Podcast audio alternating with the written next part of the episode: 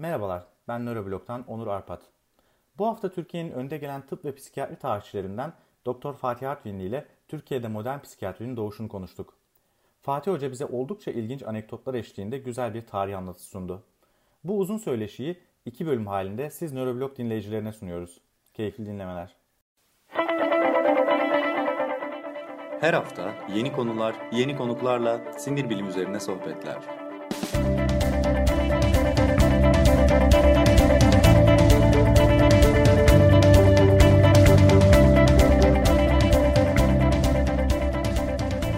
Neuroblog Podcast başlıyor. Fatih Artvinli kimdir? Ee, ne yapar? Önce onunla başlayalım isterseniz hocam. Kendinizi bize kısaca bir tanıtabilir misiniz? Tamam, çok hızlıca tanıtayım. Ee, böyle biraz atipik bir kariyer e, olacak ama şöyle e, e, özetleyeyim. E, Artvin'de doğdum. E, Sağlık Meslek Lisesi'nden mezun oldum. E, ardından Marmara Üniversitesi Siyaset Bilimi Uluslararası İlişkilerde üniversite eğitimini gördüm. Siyaset biliminde master, tarih bölümünde doktora yaptım. Ee, ama aynı zamanda da üniversite hayatı boyunca da e, 12 yıl süreyle sağlık memuru olarak çeşitli hastanelerde e, görev yaptım. Özellikle gece nöbetlerinde sağlık memuru olarak çalıştım. Birazdan konuşacağımız konuyu çalışırken de Bakırköy Ruh ve Sinir Hastalıkları Hastanesi'nde 4 yıl boyunca e, psikiyatri acil servisinde ve H2 servisinde e, sağlık memuru, hemşire olarak e, görev yaptım. Bir kısa dönemde Harvard'da e, halk sağlığında bir post doktora yaptım e, 7 ay kadar. Acıbadem Üniversitesi'nde tıp tarihi ve etik dersleri anlatmaya devam ediyorum. E, Fatih Hoca'nın çok da güzel bir e, paylaşımlar yaptığı bir Twitter adresi var. Fatih Artvinli 1 e, diye. Onu da takip etmenizi ben öneririm şahsım adına. Ben benim sürekli açıp baktığım bir Twitter adresi. Bugün e, sizin aslında asıl uzmanlık alanınız olan e, Türkiye'de psikiyatri tarihini konuşacağız. Sizin bu konuda yazılmış bir de e, kitabınız var. Aslında sizin doktora teziniz üzerinden çıkmış bir kitap sanıyorum. E, Toptaşı bir, bir Marhanesi. Doğru. Boğaziçi Üniversitesi yayınlarından e, çıkmış bir kitap. Burada aslında işte 1800'lü yılların sonundan 1923'e kadar, 24'e kadar e, Toptaşı Bimarhanesi'nin tarihi anlatılıyor. Ama bunun üzerinde aslında e, büyük bir psikiyatrinin Türkiye'de modernleşmesi süreci e, var. E, oradan yavaş yavaş başlayalım isterseniz. Siz bu kitabınıza nereden başladınız, nereye gittiniz? Önce bir ufak bir kitabınızı tanıtın isterseniz. Daha sonra da oradan başlayalım.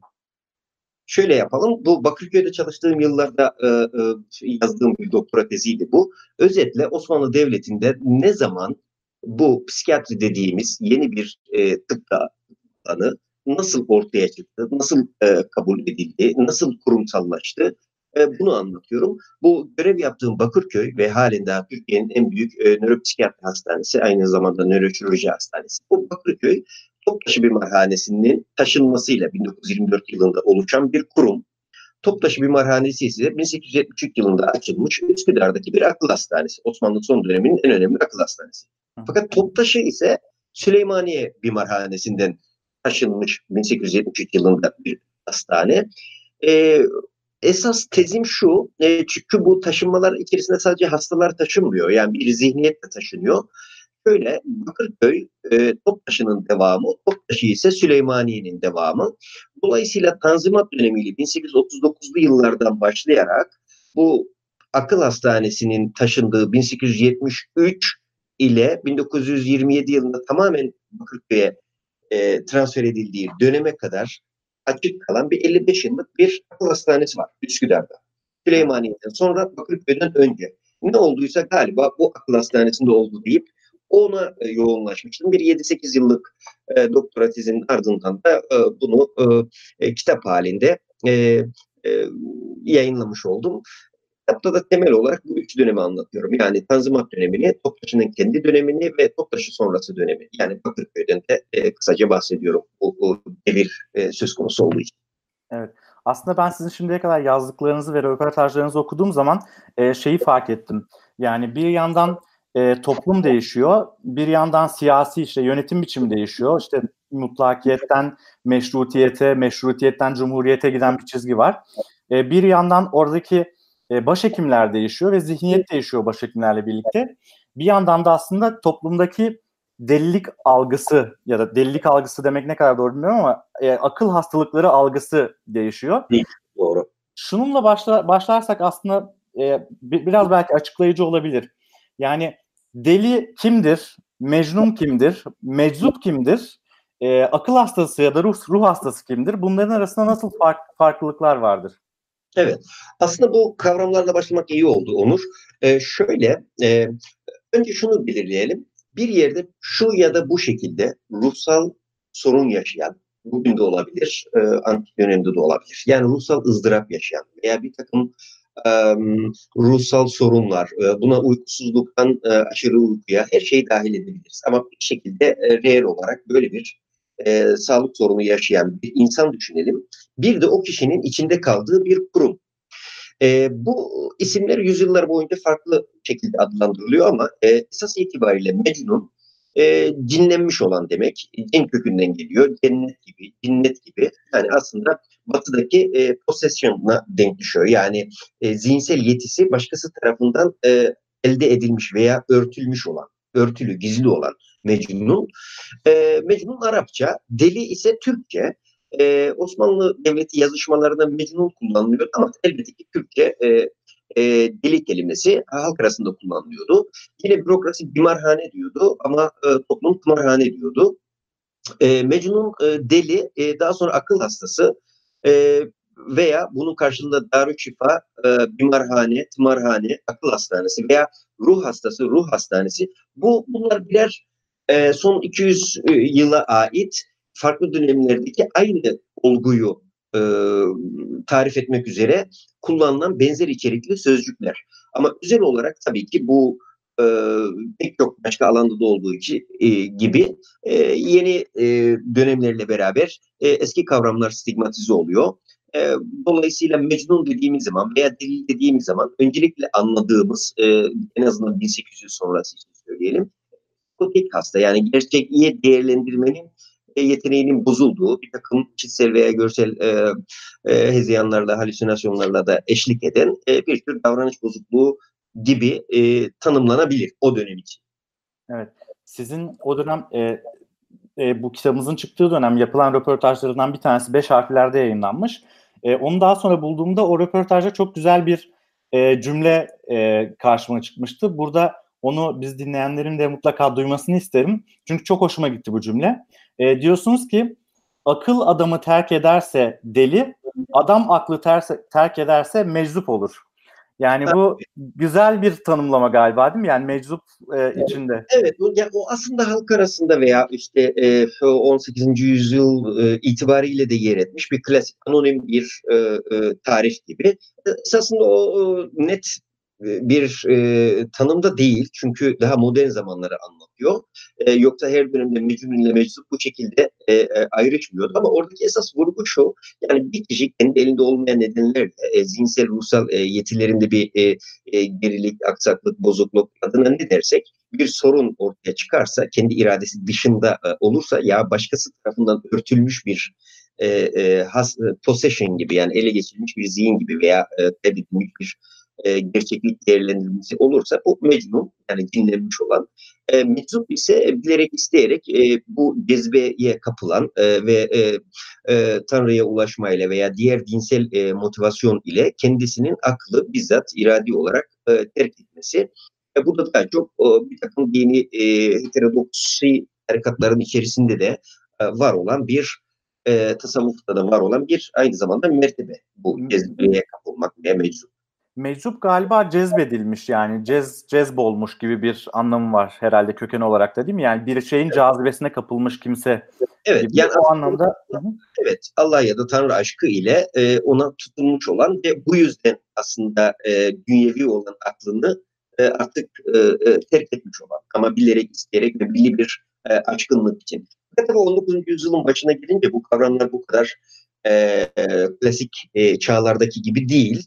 E, çünkü artık şehirleşmenin olduğu, e, endüstri yani yavaş yavaş nüfus hareketlerinin çoğaldığı bir dönemde e, İstanbul sokaklarında e, Osmanlı belgelerinde şöyle geçiyor. Meçhulül ahval yani hali belirsiz olan. Kim olduğu belirsiz. Ya bu mecnun olabilir, meczup olabilir, gö göçmen olabilir, muhacir, e, dilenci, e, esrarkeş, e, evsiz, e, e, yoksul veya bir tekkeye bağlı yani böyle bir e, karmaşık bir durum var. Yani bunu ayırt edebilmek de e, biraz e, e, modern e, pratiklerin öncesi dönem için zor bir e, e, durum.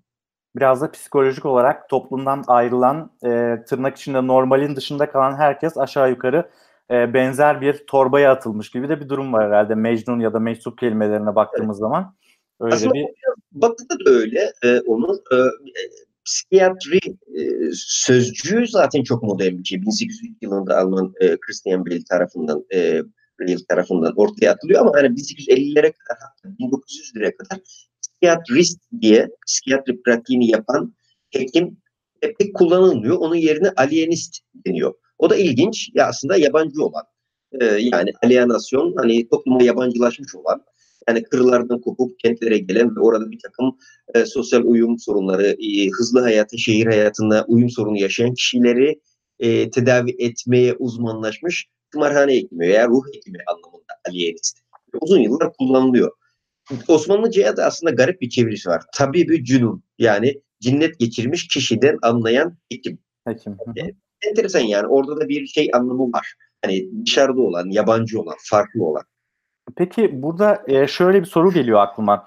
Yani e, siz dediniz yani yani bir şekilde hekimler bir yerde müdahil müdahil oluyor bu meseleye yani ruhsal hastalıkların e, çözümlerine. Ama çok uzunca bir süre herhalde dünyadan daha da uzun süre bizde aslında tabipler, hekimler çok da fazla müdahil olmuyorlar bu ruhsal hastalıklara. Ancak belli bir yerden sonra e, ruhsal hastalıklara tabipler e, müdahil olmaya başlıyor. Dünyada da Türkiye'de Hatta Türkiye'de e, sizin işte kitabınızda da geçen şey Türkiye'de e, ilk önce aslında bu ruhsal bozukluklara e, müdahale eden hekimler yabancı kökenli hekimler. E, bunların da en önemlisi işte zaten e, Toptaşı bir marhanesinde kurucusu sanıyorum. İtalyan asıllı e, Mongeri isimli Doğru. bir psikiyatrist. Oradan belki biraz devam edebiliriz. Yani e, Türk hekimlerinden önce herhalde yabancılar başlıyor. Nasıl oluyor bu iş? İtalyan bir hekim gelip nasıl Türkiye'de bir modern psikiyatriye giden yolu açabiliyor? Çok güzel bir soru. Ee, biraz önce aslında dolaylı olarak e, sosyal bilimci arkadaşlar dinliyorsa anlamıştır. Siz e, çaktırmadan bir modernleşme tarifi yaptınız. E, çünkü geçmiş zamanlarda bu hekimler vardı. Sonra ne oldu da e, bu alana uzmanlaşmaya başladılar. Aslında şu oldu. Elbette ilk çağlardan beri veya ilk e, yani insan ile birlikte zaten bu sorunlar vardı ve bu sorunu e, şifacılar, ikimizden birileri bir şekilde bunu e, bunlar e, konusunda uzmanlaşmış e, şamanlar, şifacılar birçok kişi vardı. Ama e, daha klasik dönemlerde tabii küçük böyle e, Darüşşifa hastanelerde e, özellikle de İstanbul'un alınmasından sonra Osmanlı Devleti'nde biraz Bizans'tan, biraz Selçuklulardan etkilenen böyle geniş büyük hastaneler vardı ve burada da hizmet veren e, tabipler vardı. Fakat bunlar bütün e, hasta gruplarına yönelik hizmet veren genel bir e, hekim e, mahiyetindeydi, özelliğindeydi. E, fakat burada dikkat etmemiz gereken modern tıp dediğimiz yani e, en az 4 yıl, 6 yıl e, gibi bütünüyle bunun eğitimli ve yalnızca buna yönelik e, bir e, modern bir tıbbın öğretilmesine başlanmış, başlanması Osmanlı Devleti'nde 1827'de ilk girişimlerle tıphane açılıyor. E, esas 1839'da Galatasaray'daki, bugün Galatasaray Lisesi'nin bulunduğu yerdeki e, Mektebi Tıbbiye ile e, daha modern bir hale geliyor. Dolayısıyla o zamana kadar böyle eğitimli hekimlerden e, çok bahsetmemiz mümkün değil 19. yüzyılda. E, bu açıdan da e, Osmanlı klasik çağı e, özellikle 16. yüzyılın e, ortalarında başlayıp 17. yüzyıla kadar bir şekilde e, devam eden bu hekim e, ve hekimbaşılık örgütü içerisindeki e, büyük yarışmalarda hizmet veren hekimlerin e, 19. yüzyıl başına geldiğimiz zaman e, hem e, prestij olarak hem e, içerik olarak e, pek çok e, zaafa uğradığını, modern e, tıbbı e, daha geriden takip etmeye başladıklarını ve e, tıbbın yönü, yönü e, biliyorsunuz Rönesans'la beraber batıda daha e, artmaya başlıyor. Bizde de modern tıp okulu bu yıllarda tam bu e, kitabın veya e, tezin konusunun da olduğu 1839 Tanzimat ilanının e, fermanının ilan edildiği bir dönemde e, manzara şu İstanbul'da evet bir e, tıbbiye var, tıp var bir tane asker ordu için hekim yetiştiriyor fakat yeterince mezunu yok. E, Birçok vilayette modern doktor yok. Ama aynı zamanda da en büyük sorunlar o dönem tabii ki ruh hastalıklarından daha önemli olan kolera gibi, veba gibi daha önceki yıllarda daha kitlesel ölümlere yol açan salgınlar. Dolayısıyla karantina teşkilatı Osmanlı Devleti'nde ilk modernleşen kurumlardan bir tanesi. Buraya da e, İtalya'dan e, bir hekim dönemdeki pek çok hekim gibi Mongieri e, Pavia'da doğuyor. O şey Milano'da doğuyor. Pavia'da tıp fakültesi okuyor. 1839'da kendisine önerilen akademik kadroyu reddedip İstanbul'a geliyor. Osmanlı Devleti'nde çalışmaya başlıyor. Önce Nizip'te sonra Sinop, Girit derken 10-15 yıl e, karantina hekimliği yapıyor. Ardından da nihayet 1856 yılında birazdan bahsedeceğimiz Süleymaniye Bimarhanesi'ne başhekim olarak atanıyor.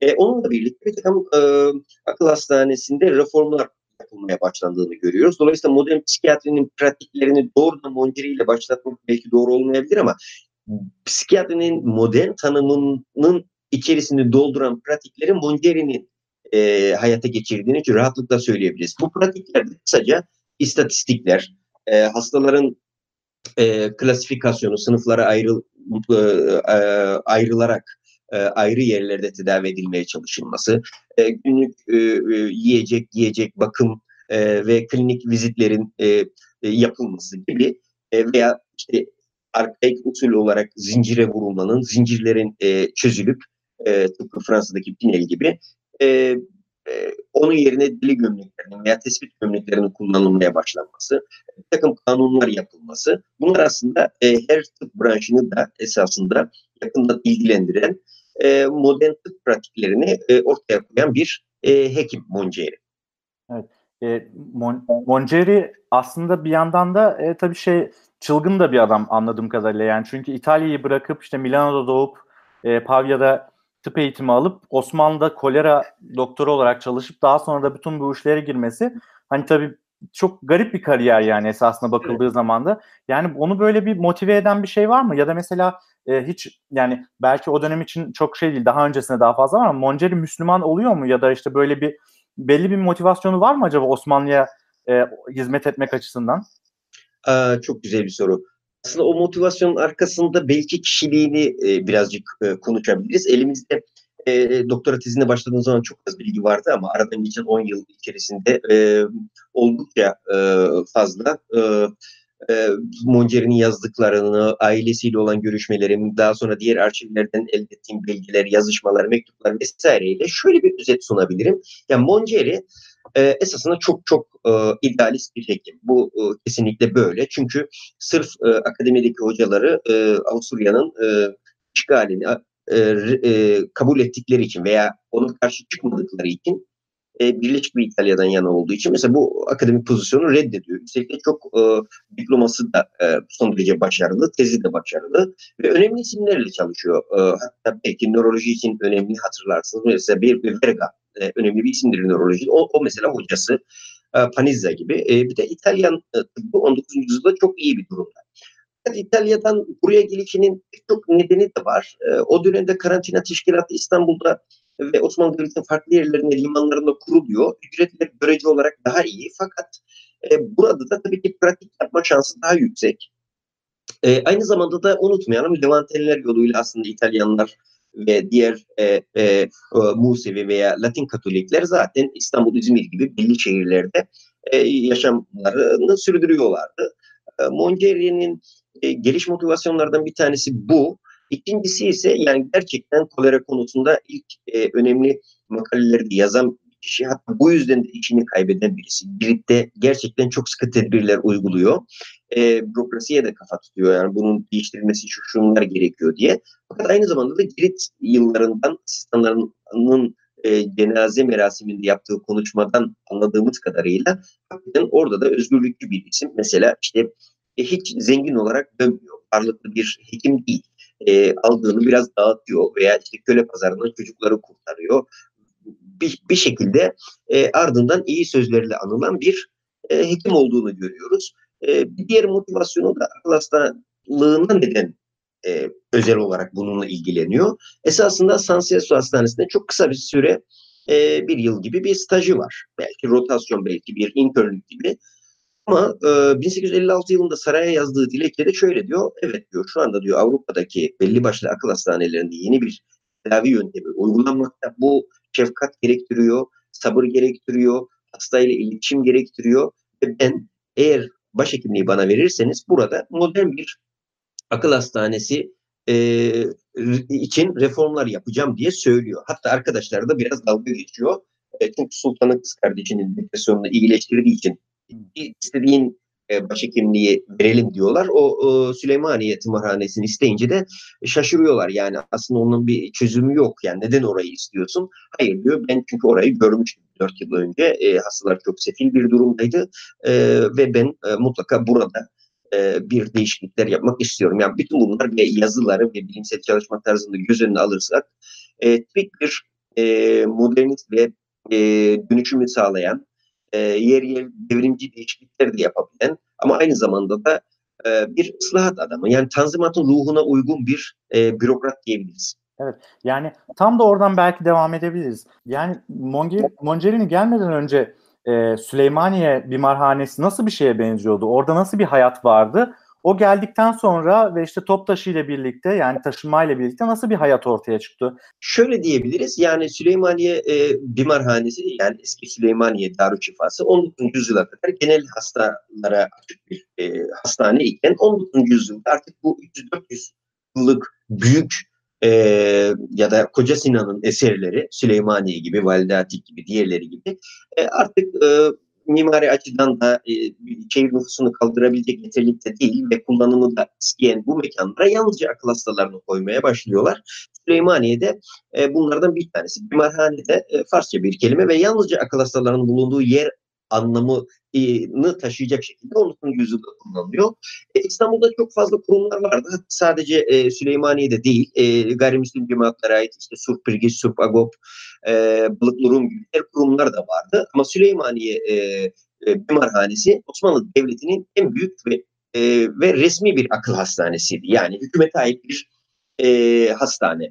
E, görünümü hakikaten e, sefil idi. 19. yüzyıl başlarından itibaren en azından 19. yüzyılın ikinci yarısına kadar bunu nereden öğreniyoruz? Osmanlı arşiv belgelerinden öğreniyoruz. Sürekli tadilat, tamirat ve diğer e, hasta şikayetlerinin yanı sıra bir de seyyahlardan ve dönemin tanıklarının yazdıklarından öğreniyoruz. Özellikle batılı seyyahlar, hekim olanlar sık sık bu tımarhanenin e, aslında e, Müslümanların eskiden e, çok iyi e, bakım yapmış olduklarını duymakla beraber 19. yüzyıl ortasında İstanbul'da çok sefil bir e, hayat sürdüklerini, e, hastaları e, bayram e, zamanlarında ziyaret ettiklerini ve e, halkın e, kadın çocuk, e, erkek, e, şehir halkının bayram ziyaretlerini hayvanat bahçesinde gezer gibi delileri ziyarete gittiğini ve onlar bir parça ekmek, taş vesaire gibi attıklarını e, ve istisnasız hepsinin zincirlere bağlı olduğunu e, yazıyorlar. İlk başta bunlara inanmak zor gibi gelebilir, oryantalist e, anlatılar gibi gelebilir ama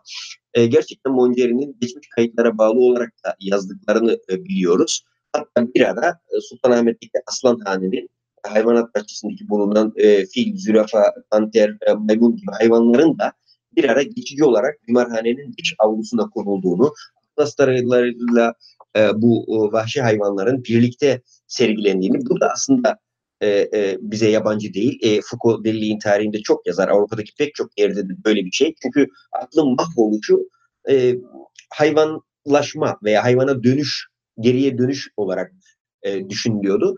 Ama sonuçta 1840'lı yıllardan itibaren bazı küçük e, modernleşme adımları atıldığını görüyoruz. Ama esas e, daha geniş ölçekli adımlar ise Mongeri yapıyor. Az önce bahsettiğim gibi ne yapıyor? Bir defa şunu yapıyor. E, bu değişikliklerin e, en önemlisi 1789 Fransız devriminden sonra meşhur e, Pinel'in, Philip Pinel'in e, Bisetre ve Salpatrier Hastanesi'nde yaptığını yapıyor. Yani çok basit ve sembolik bir eylem ama zincirleri çözme meselesi.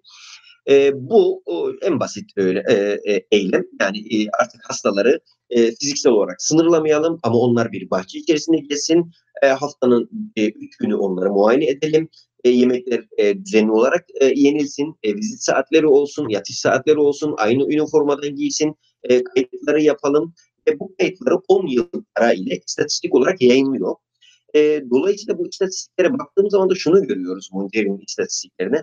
Hangi mevsimde kaç tane kadın hasta, kaç tane erkek hasta, ne zaman girdi, bunun semptomatolojisi, semptomatolojisi neydi, e, etiyolojisi neydi, yani e, hangi belirti gruplarına göre ne tür hastalıklar görülüyordu, hangi sosyal sınıflarda birliğin nedenleri ne şekilde ortaya çıkıyordu, ne kadar süre kalıyorlardı, neden ölüyorlardı, tekrar geliyorlar mıydı, e, kapasite sorunları neydi gibi geniş ölçekli bir epidemioloji e, araştırması gibi düşünebiliriz. Yani 60 sayfalık e, önce makaleler sonra kitap halinde yayınladığı bir e, eseri var. Bu, aslında doğuda deliliğin e, uygarlık ile veya günlük hayatla ilişkisi üzerine e, e, kafa yorulan ilk metinlerden bir tanesi. Bazı tespitleri bugün de yeterli diyebilirim.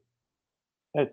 Peki şu aklıma geliyor yani aslında zincirleme e, şeyi daha sonrasında hoş görülmeyen ve işte e, bir şekilde sonlandırılan zincirleme e, yöntemi e, bir şekilde akla yatkın bir yöntem. Çünkü biz biliyoruz ki psikiyatrik hastalıkların çoğunda, psikotik hastalık hastaların çoğu e, yani belli bir ateşlenme dönemi vardır. Daha sonra yani o dönemde saldırgan da olabilirler ya da huzursuz olabilirler.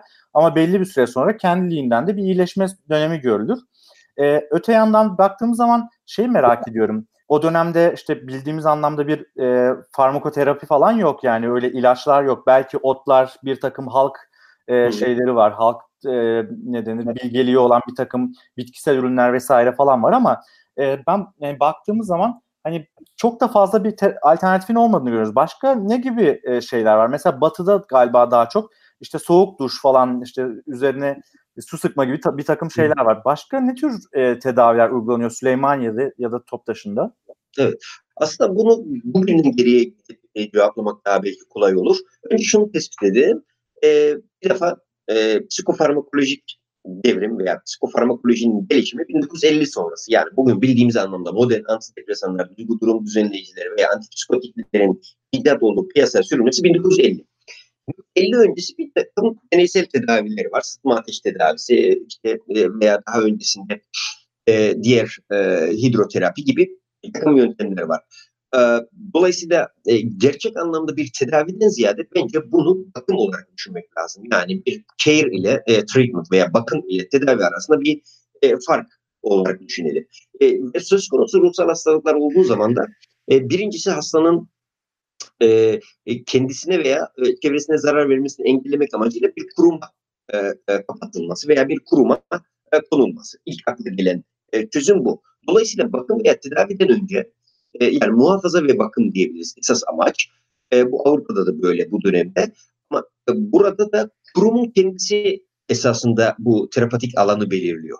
Bu da e, modern e, dönemlerde 19. yüzyılda özellikle e, Avrupa'da ve e, Amerika Birleşik Devletleri'nde e, bir salgın şeklinde şehrin dışında çok geniş araziler üzerinde bir takım hayırseverlerin inşa ettiği veya bir takım e, dini oluşumların e, bağışladığı vakıflar aracılığıyla e, onun tekrar retreat e, deniyor ona da kıra yeniden dönme ve orada toprak ile e, uğraşıp e, zihnini başka şeylerle meşgul etme ve bir aile gibi bir aile disiplini içerisinde onu yeniden topluma e, kazandırma gibi pratikler var. İlaçlara gelince de esasında e, mesela 1880'li yıllarda eczacı e, Yanko'nun e, Toptaşı'ndaki eczacı defterini bulmuştum Osmanlı arşivlerinde. Orada e, sipariş listesine baktığım zaman müsekkinat ve münevvinat yani sakinleştirici yani sedatif ve e, hipnotik e, uyarıcı e, ilaçlar e, ilaçlar dediğimizde bitkisel droglar veya kökler e,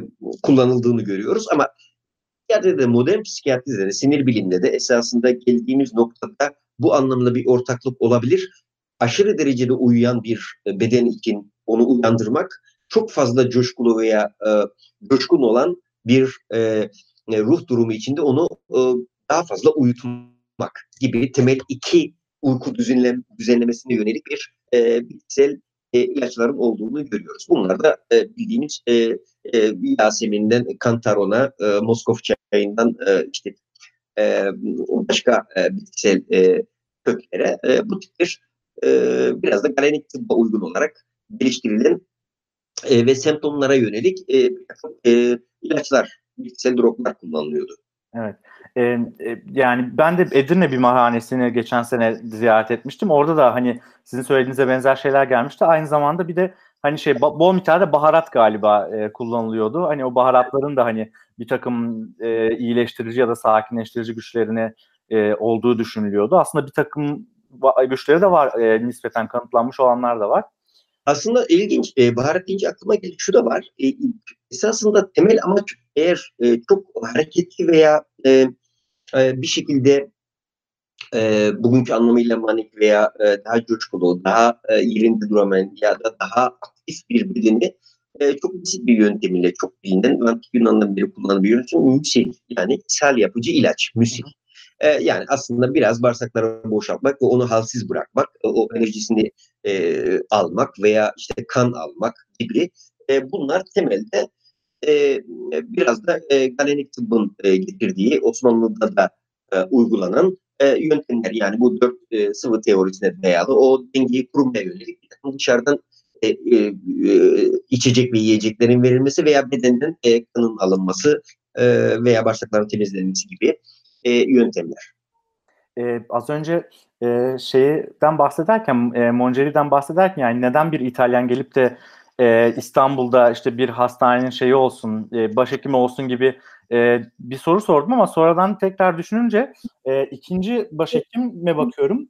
E, ikinci başhekim de esasında e, De Castro, e, Balatlı bir Musevi ve şuna şu aklıma geliyor aslında.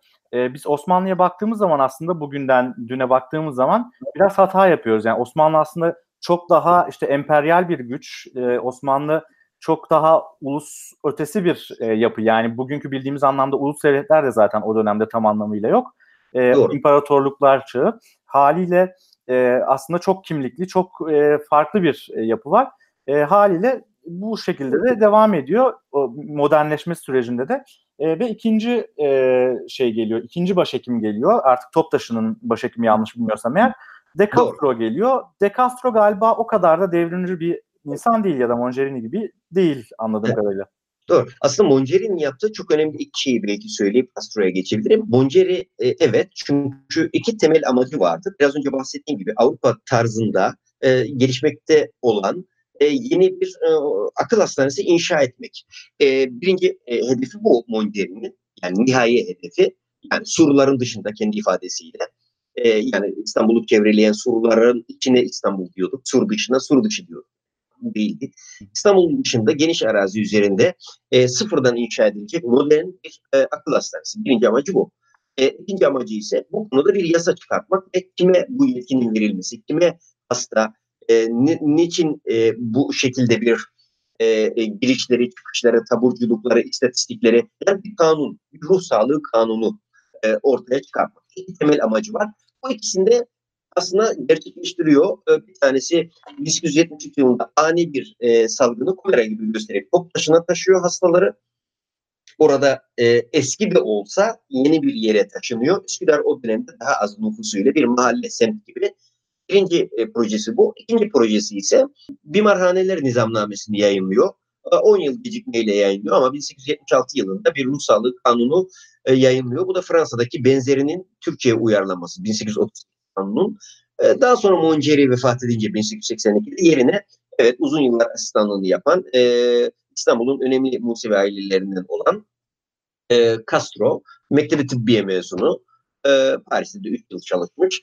O, o başhekim oluyor. O, o da daha çok Abdülhamit döneminin yani tanzimatı temsil eden Monceri ne kadar reformist veya e, bir takım dönüşümleri sağlamaya yönelikse Monceri de sanki böyle e, geride e, daha sınırlı e, ve dışarıya kapalı, e, daha gizemli, e, e, ziyaretin çok mümkün olmadığı, e, idare-i maslahat diyebileceğim ama var olan düzeni devam ettirmeye çalışan ve çok uzun yıllardır tıpkı Abdülhamit gibi, ikinci Abdülhamit gibi 30 yıl gibi e, bu kişilikliğe e, devam eden bir e, isim.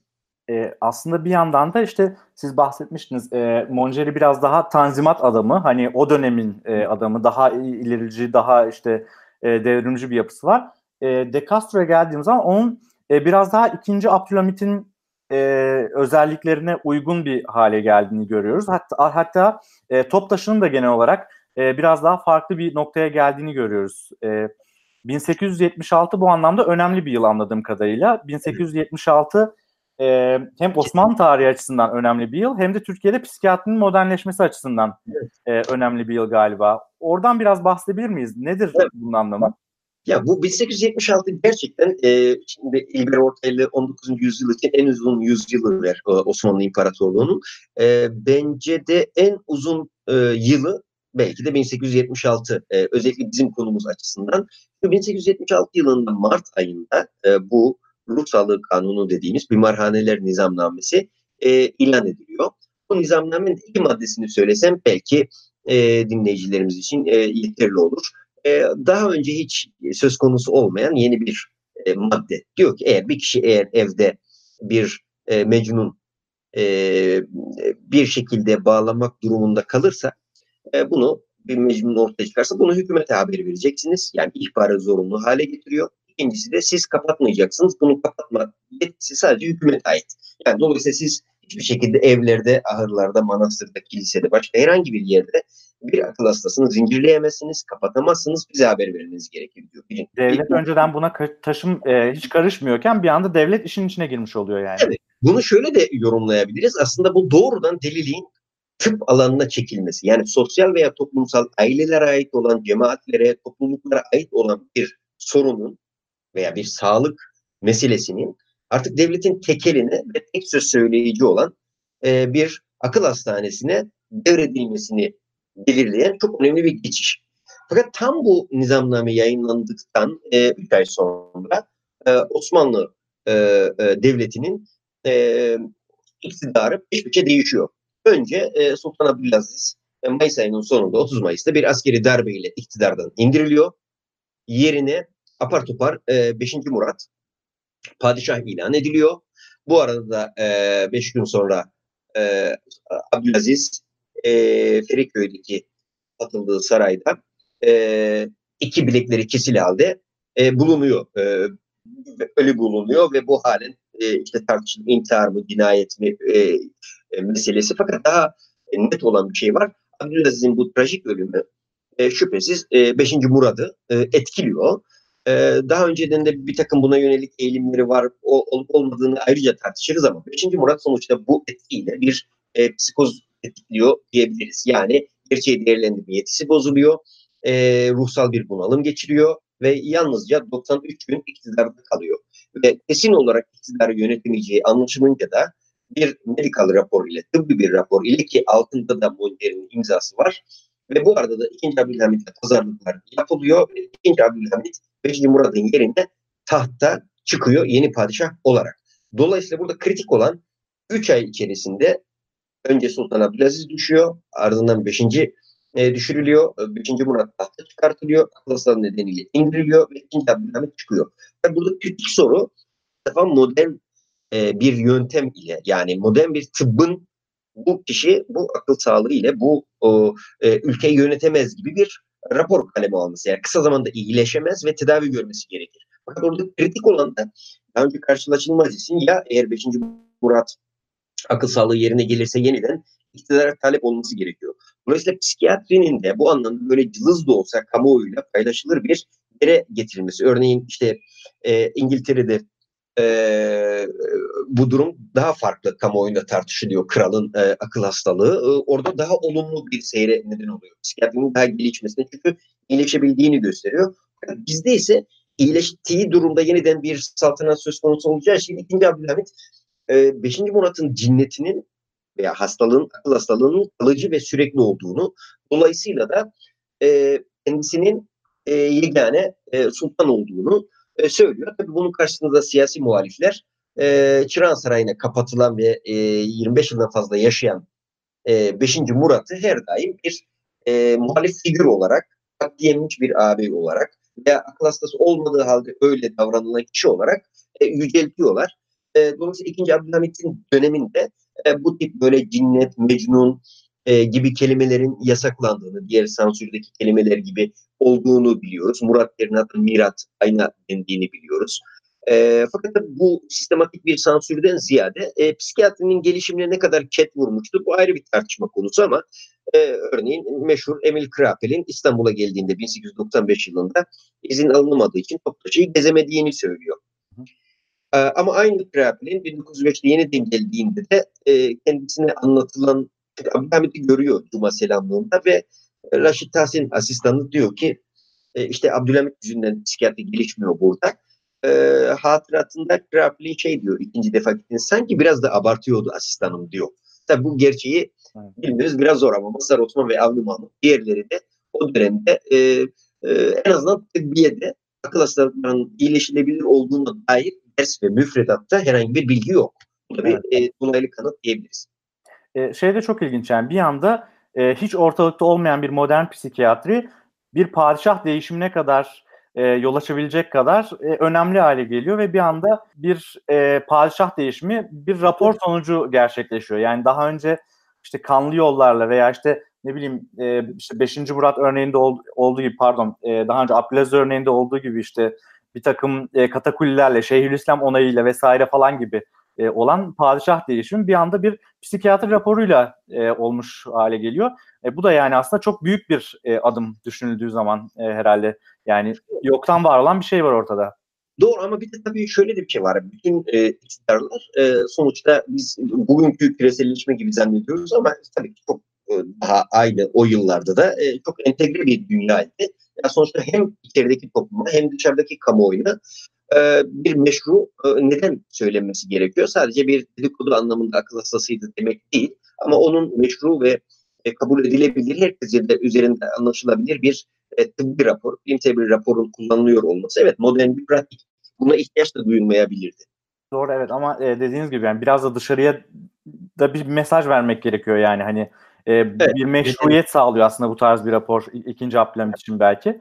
Evet bir de çok kısa süre önce zaten Abdülaziz e, büyük bir komplo, darbe, e, pek çok e, başka e, iç bağlantılarla da yorumlanabilecek, ne olduğu anlaşılamayan e, ve üzerine de daha sıcağı sıcağına tartışılan bir e, iktidar değişiminin ardından tabii ki bunu e, bu şekilde izah etmeleri, medikal raporu da böyle kullanmaları e, daha e, akılcı görünüyor o dönem için. Evet. Ya peki adli psikiyatriye gelecek olursak aslında bir yandan da e, tehlikeli bir alan. Çünkü şöyle bir durum var. E, ta yanlış hatırlamıyorsam okuduğum kadarıyla bu ilk e, ceza e, kanununda 1800'lerin daha yani şeyden 1876'dan önce 1850 evet. yıllarda e, çıkan bu ceza kanunnamesinde e, cinnet halinde suç işleyen bir insanın e, bu işten mesul sayılamayacağına dair bir takım düzenlemeler getirilip getiriliyor. Doğru. Bu, yolla galiba işte bir, bir şekilde adli psikiyatrinin önü açılmış oluyor. E, bu bir yandan güzel bir şey. Hani e, doğru yani hani haliyle. Ama bir yandan da sanki kötü kullanıma, suistimale çok açık bir şey gibi görünüyor. Yani işte bir insan e, bir suç işleyip ben o sırada cinnet halindeydim diye e, şey yapabilir. Yeterince güçlüyse belki bunun raporunu da çıkartabilir e, bazı hekimlerden. E, zaten orada o zaman sınırlı sayıda bunun raporunu verebilecek hekim var. E, evet. Bir yandan bu var. Bir yandan da e, diyelim ki yönetici konumundaki şeyler aynı e, Murat örneğinde olduğu gibi yönetici konumundaki insanların ya da siyasi muhaliflerin e, bu cinnet halinde ya da bu e, akıl hastalığından muzdarip diye e, bir şeye bimarhaneye, bir tımarhaneye kapatılabilmesi ihtimali de var. Evet. Yani bunun örnekleri var mı Abdülhamit döneminde özellikle? Çünkü ikinci Abdülhamit'in çok da e, şefkatli ve sevecen bir padişah olmadığını biliyoruz en azından. Peki bu evet, büyük bir alan ama e, gerçekten çok e, doğru. Adli psikiyatri en önemli noktası bu için. Hatta e, hukuki anlamda adli tıbbı ilgilendirdiği için psikiyatriyi daha meşru hale getiren bir e, e, yasa bu. Adli psikiyatri çok kritik bir alan. E, onun öncüsü esasında Monceri yine e, yazdığı raporlarla ortaya koyduğu bilgilerle mahkemeler dediğim gibi bir suç işlendiği esnada o suçun o esnada işleyen kişinin akıl sağlığı yerinde olup olmadığını göre farklı ceza uygulayabiliyor. Ya ceza indirimini gidiyor veya tamamen hapishane yerine e, akıl hastanesine e, gönderebiliyor. Ki bu günümüzde de böyle biliyorsun. E, modern ceza kanununda yine bu şekilde e, geçiyor. E, bunun suistimali elbette mümkün. Hatta Mongeri bu Fransa'daki 1838 kanununu Türkiye'ye uyarlarken çok orijinal bir madde daha ekliyor. E, son maddesi çok ilginç e, son maddesinden e, ceza hükmünü içeriyor ve şöyle diyor aynen. Demek ki bu gerçeği gördü. E, eğer bir kişi özellikle kadınlar zorla evlendirilmek veya din değiştirmeye zorlanmak nedeniyle akıl sağlıkları yerinde olduğu halde ceza görsünler veya ıslah olsunlar diye bimarhaneye kapatılırsa bu işte e, sorumlu olan müdürler ve hekimler en ağır şekilde cezalandırılır. Çünkü bu kişinin doğrudan özgürlüğüyle ilgili. Yani akıl sağlığı yerinde olduğu halde içeriye kapatılmak çok ciddi bir şey. Ama tersi de ciddi bir şey. Cinayet işleyen bir kişinin akıl sağlığı yerinde olduğu halde sırf ceza indirimine gidilmesi veya hiç ceza almadan e, hapishane yerine tımarhaneye gönderilmesi için de e, tersi bir raporun verilmesi aynı derecede e, bir başkasının hakkını e, etkiliyor. Elbette siyasiler sadece Türkiye'de değil pek çok yerde adli psikiyatrinin bu açıdan küçük bir önemde olduğunu biliyor. Bugün günümüz Türkiye'sinde de zaman zaman e, kamuoyuna da, e, mal olan davalarda bunu konuşuyoruz. Osmanlı son döneminde de var, Erken Cumhuriyet döneminde de var. Aklıma gelen pek çok konu var.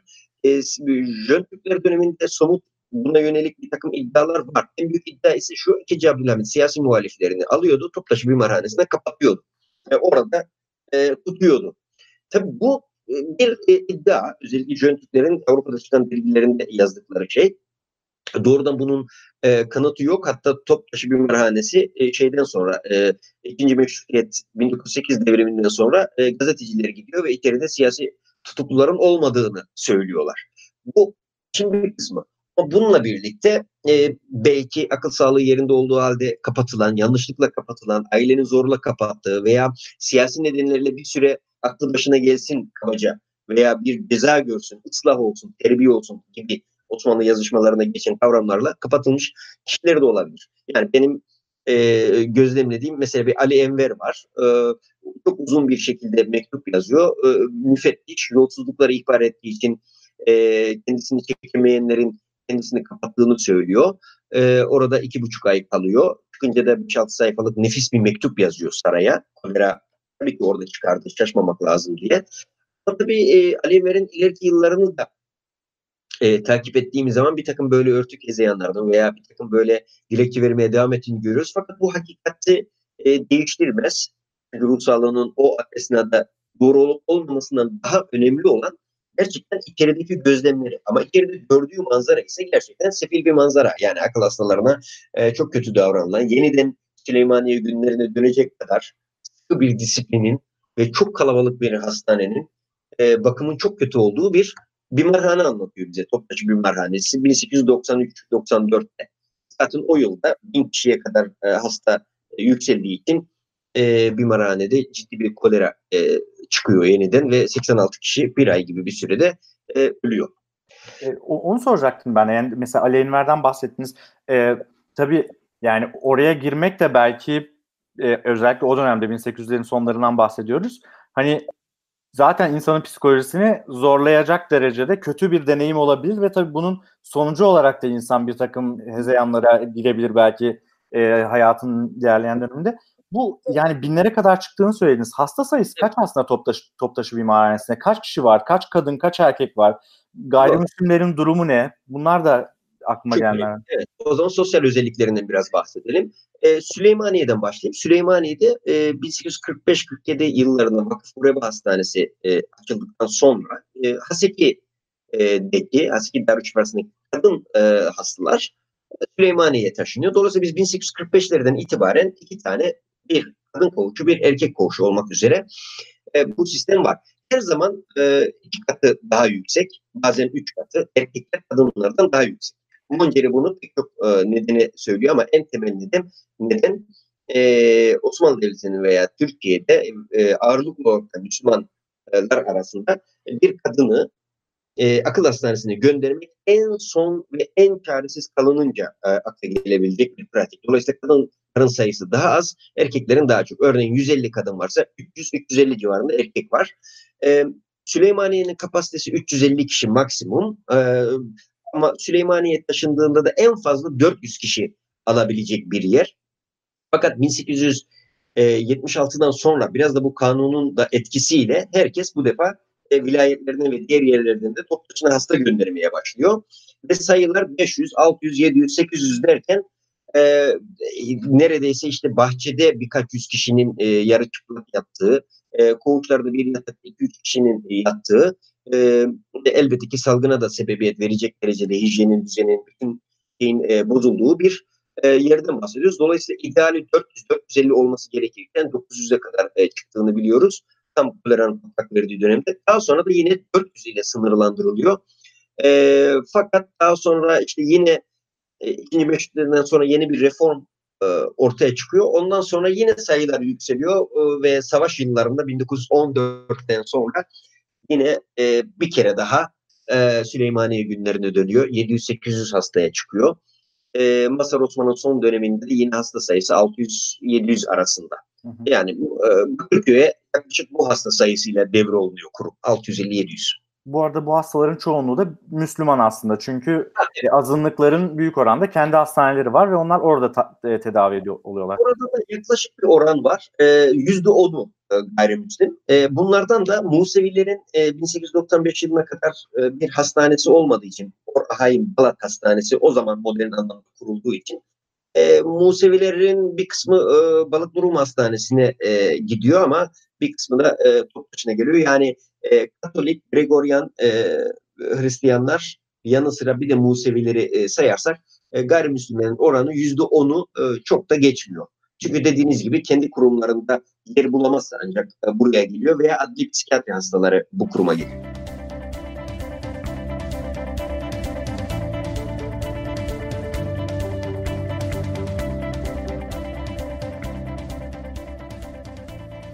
Ve psikiyatri tarihçisi Doktor Fatih Akgindi ile yaptığımız söyleşinin ikinci ve son bölümünü haftaya podcast kanalımızda bulabilirsiniz. Patreon destekçimiz Selen Gündüz'e desteği için teşekkür ederiz. Bir sonraki podcast'e kadar hoşçakalın. Her hafta yeni konular, yeni konuklarla sinir bilim üzerine sohbetler.